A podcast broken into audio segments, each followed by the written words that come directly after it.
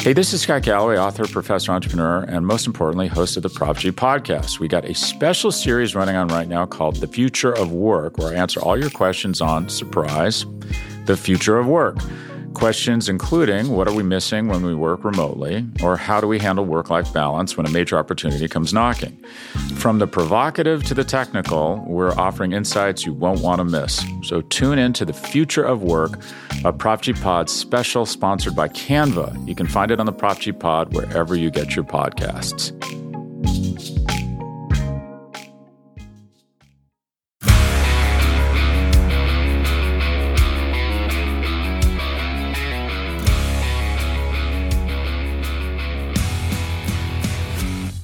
Welcome to the Daily Hammer, your daily news source when it comes to the Atlanta Braves as part of the Battery Power Podcast Network. My name is Sean Coleman. Hope wherever you are and wherever you are listening, you are having a great start to your Wednesday. Of course, you can find the Daily Hammer, the Battery Power Podcast, and the Road to Atlanta Podcast all at battery power dot com, as well as at Battery Power S B and across all forms of social media. My name is Sean Coleman. You can find me at StatsSAC on Twitter, and we also ask, when it comes to the podcast, you simply subscribe wherever you enjoy listening to podcasts, free on all pa- platforms.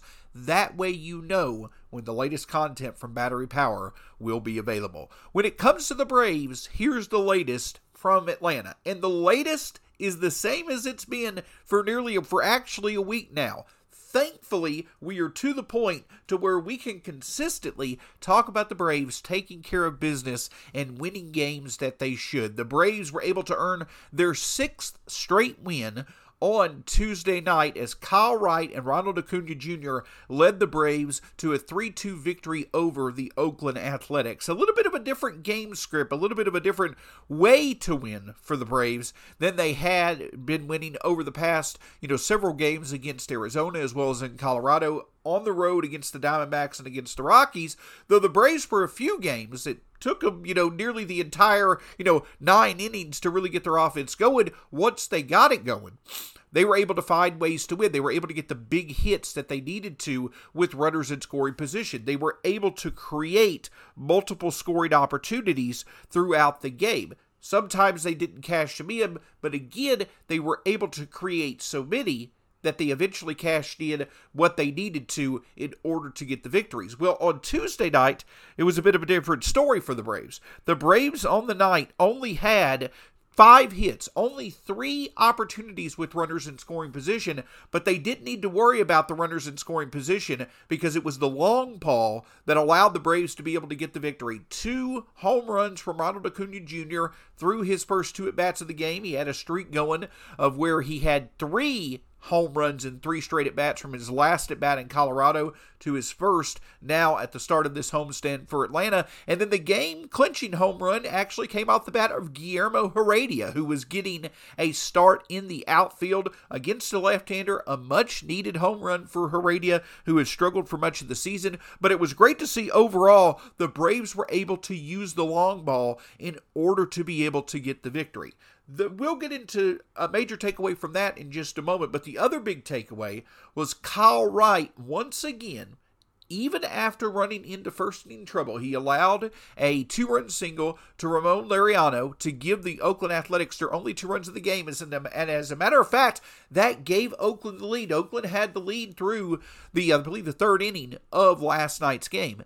But Kyle Wright, after that, settled in seven scoreless innings on the night, five hits, two earned runs, seven strikeouts, zero walks. And that's the really encouraging sign to see from Kyle Wright. Number one overall, obviously, is the consistency now with the two point three nine E R A through eleven starts and nearly seventy innings on the season. But the other big thing for Kyle Wright is the fact that, you know, over the past few weeks, we've seen, you know, a bit of wildness from him. There have been, you know, starts where he's had three, even five walks in a start. But this time around, Kyle Wright was able to get through the lineup again, probably one of the weaker lineups he'll face all season, but it still is great to see the fact that he was able to have his control in place. And the biggest thing of all is that he was able once again to go six plus innings. Kyle Wright has really established himself as not only a pitcher who's going to go out and potentially dominate, but at the very least can show to be reliable to where he'll go six to seven innings every start. That's great for the Braves bullpen. It shows that Kyle Wright's control is definitely in a much better place than it has been in the past, and now it's showing to be consistent. And so now the Braves can rely on Kyle Wright's spot in the rotation more often than not to be an outlet for them to be able to get the bull- bullpen some rest and for a starter to go six or seven innings while also putting the Braves in a position to win. But the biggest takeaway of all is Ronald Acuna Junior showing that he is getting back to one hundred percent. He now on the season has a nine forty-five O P S over his past fifteen games, has over a one thousand O P S, and over his past seven games, over a twelve hundred O P S. As great as it is to see Austin Riley, Matt Olson, Dansby Swanson, and others performing at the level that we know they can, this lineup with Ronald Acuna Junior performing to the level that he can becomes truly one of the best in the majors, and it's a big reason why the Braves are now two games over five hundred, and they're looking to make it seven straight tonight against Oakland. Hey, this is Scott Galloway, author, professor, entrepreneur, and most importantly, host of the PropG podcast. We got a special series running on right now called The Future of Work, where I answer all your questions on, surprise, the future of work. Questions including, what are we missing when we work remotely? Or how do we handle work-life balance when a major opportunity comes knocking? From the provocative to the technical, we're offering insights you won't want to miss. So tune in to The Future of Work, a PropG Pod special sponsored by Canva. You can find it on the PropG Pod wherever you get your podcasts.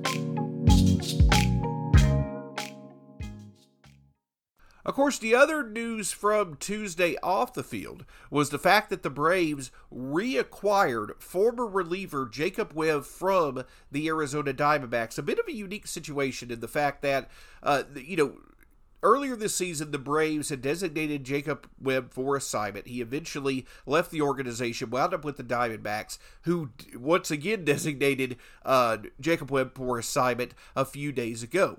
Well, it was announced yesterday that reliever Colin McHugh went on the injured list. That is without details, so if you want to speculate as to the reason why, you know, obviously it seems as if this could be a situation in regards to COVID, though we don't have the details. But with that being the case, the Braves were able to reacquire Jacob Webb, who now is on the forty-man roster as of this moment. Now, when McHugh, Colin McHugh comes back, we'll see what type of roster move may occur, but a familiar face is back with the Braves in place of Colin McHugh, as the Braves hope that McHugh will not be out for an extended period of time, as he definitely has found his groove so far this season and has been a reliable arm for, you know, most of the past six weeks or so when he's entered the game. But Jacob Webb now back with the Braves, so a minor roster move, but over, overall, it's always fun to see a familiar face come back to Atlanta and now be back with the Braves. It'll be interesting to see once McHugh is back what Jacob Webb's future may hold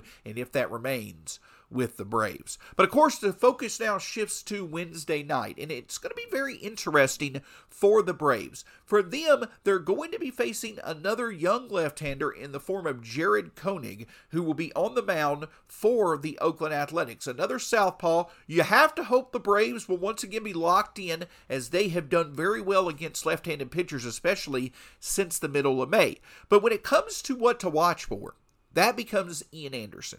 Ian Anderson, over his past three starts, has gone has gone an average of five and two-thirds innings, actually nearly six innings per start. So Ian Anderson has done a very good job of being able to go through six innings. You know, any time that the Braves can get five and two-thirds, six innings or further, you know, in a start from their starting pitcher, it's a good development. But for Ian Anderson himself, there also has been plenty of struggles. In Colorado, he gave up five earned runs. Over his past three starts, he's given up four or more earned runs in each start. So you have to hope with Ian Anderson, the strikeouts are there. He's averaging nearly a strikeout per inning, or excuse me, a little over a strikeout per inning over his past three starts. But the control can be a little bit inconsistent at times, and also it seems as if that once he works his way through the first and second parts of the order, he can navigate pretty well. He can navigate okay. But when he gets through that third part of the order, Ian Anderson becomes very hittable. And so you have to hope that if Ian Anderson can work his way through the Oakland Athletics lineup the first few times, perhaps he can be to have a bit more success this time when it comes to his overall uh, you know, decision-making with his arsenal. Can he mix up his pitches a bit better to keep hitters off balance? It's going to be interesting to see. Or if for some reason it, it makes sense for the Braves to potentially go to the bullpen a bit earlier tonight, since Kyle Wright was able to complete eight innings last night, that may allow for the Braves to have to avoid Ian Anderson trying to work through the Athletics lineup for a third time and giving him the opportunity to come away with a good start and for the Braves bullpen to go to work. But at the end of the day, you hope that Ian Anderson is pitching well enough to where he's able to take on that challenge. Again, this is going to be one of the weaker lineups he, he faces all year. This is an opportunity for him to put together a solid to very good start that could allow for him to hopefully find his groove as we continue into the month of June. And as we get closer to the All-Star break, the competition becomes a little bit tougher. At that point in time, you're hoping Ian Anderson can be a bit more reliable than he has been over the past few weeks, and you really hope that he can find his groove when it comes to knowing how to mix his pitches to work his way at least through the first two times through the lineup and hopefully into the third time as well, to where he can consistently give the Braves five to six innings and put them in position to win. So it's going to be a lot of fun to see the Braves once again out at Truist Park.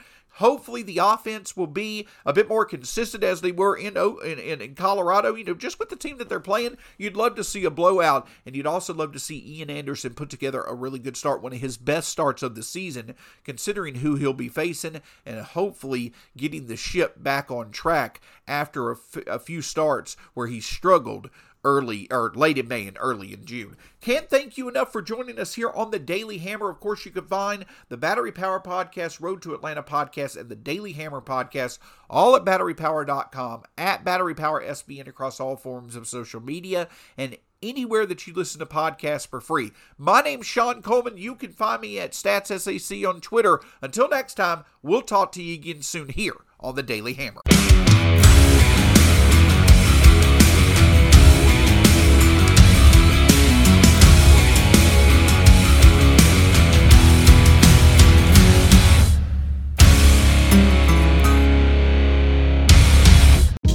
Hey, this is Scott Galloway, author, professor, entrepreneur, and most importantly, host of the PropG podcast. We got a special series running on right now called The Future of Work, where I answer all your questions on, surprise, the future of work.